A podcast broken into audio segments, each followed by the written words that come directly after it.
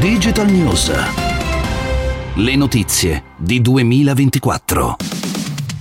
Oggi iniziamo da un'acquisizione della tedesca BASF. Il gigante BASF ha comprato l'italiana Orta, uno spin-off nato nel 2008 nell'Università Cattolica del Sacro Cuore, specializzata in soluzioni digitali per l'agricoltura o la cosiddetta Smart Agri-Food. Orta, con l'H davanti, Orta ha sede a Piacenza, uffici in altri paesi europei, ha sviluppato un sistema di supporto alle decisioni per vari tipi di colture come vite, pomodoro, cereali, olivo, giusto per citare le più note e più famose. Sicuramente un riconoscimento anche alla ricerca italiana, ad un investimento fatto in ambito universitario. Siete all'ascolto di Digital News, il podcast quotidiano di innovazione e tecnologia. Io sono Enrico Pagliarini. Il sito dello XIRT italiano, il Computer Security Incident Response Team, diciamo il braccio tecnologico dell'Agenzia per la Cyber Security italiana, è stato sotto attacco di DOS, cioè attacco di tipo Distributed Denial of Service, cioè quando si eh, tenta con un eh, grande traffico di imballare un sito internet e di mandarlo in tilt. Allora è stato sotto attacco il sito dello XIRT italiano per circa 10 ore, riuscendo però a mantenere eh, la connettività a rimanere sempre raggiungibile dagli utenti, quindi fondamentalmente non è successo nulla.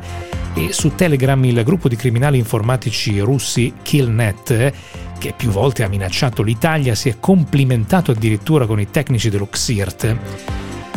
Killnet aveva annunciato domenica un attacco, pensate, irreparabile all'Italia, però non sono riusciti a combinare nulla. Aveva anche detto che di solito non sei un criminale informatico molto credibile se prima di fare l'attacco vero e proprio eh, fai un annuncio di questo genere, insomma, molto roboante. Per il momento eh, questi di Killnet hanno solo fatto attacchi dimostrativi, non hanno creato particolari danni, insomma, quindi insomma, la credibilità di questo gruppo mm, sostanzialmente è abbastanza eh, bassa, se non dire quasi a zero.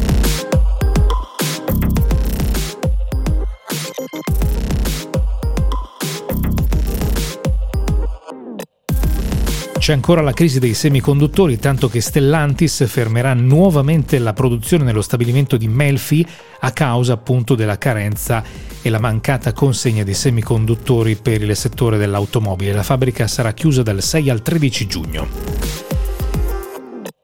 La croata Rimac, uno dei nomi emergenti nelle supercar elettriche, ha raccolto finanziamenti per 500 milioni di euro da SoftBank, Goldman Sachs e poi anche tra gli altri investitori c'è anche Porsche che detiene oggi il 20% della società. L'azienda è stata fondata da Mate Rimac a Zagabria, si è comprata tra l'altro pochi mesi fa la francese Bugatti, si è fusa con Bugatti, quindi sta creando un piccolo polo del super lusso delle automobili con costi pazzeschi, insomma stiamo parlando proprio di una nicchia un po' così esoterica, comincerà a vendere a breve la propria supercar Rimac Nevera. La macchina presentata come la più veloce in accelerazione al mondo, una macchina elettrica.